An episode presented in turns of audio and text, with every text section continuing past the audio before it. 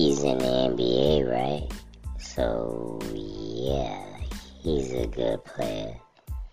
And not only is he a good player, he's above average player. Why? Because let me tell you why Patrick Beverley is an above average player.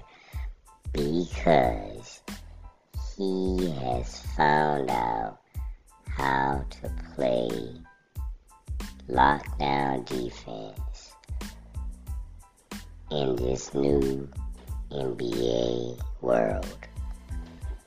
Most players, he has his majority, of, I mean, he has his share of fouls and technicals and uh, whatever with the referees, but the majority of the time, he actually plays lockdown defense without having a problem with the referees, which is amazing. He's not the best defender in the world. He's not the best defender ever. He's not the most athletic. None of that kind of stuff. But he is athletic. He is a great defender. He um he's a great athlete all the way around. He plays better than a lot of the NBA players right now. And he's not a baby either. He's in his 30s. So he's on the downside of his career and he's still um, is uh, wanted by teams. Chicago Bulls took him. The Lakers took him.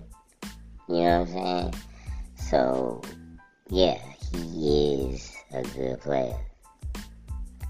He's not a great player, but he is a good player for sure. Some people might consider him a great player for what he does.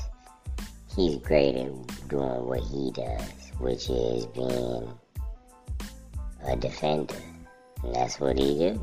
You know what I'm saying?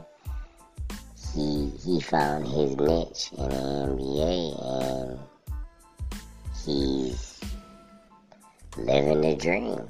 And he getting paid a lot for it. Is he not? Paid. He got paid.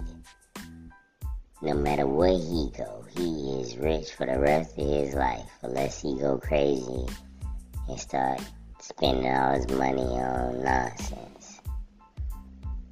Yeah, so yes, he is definitely a good player.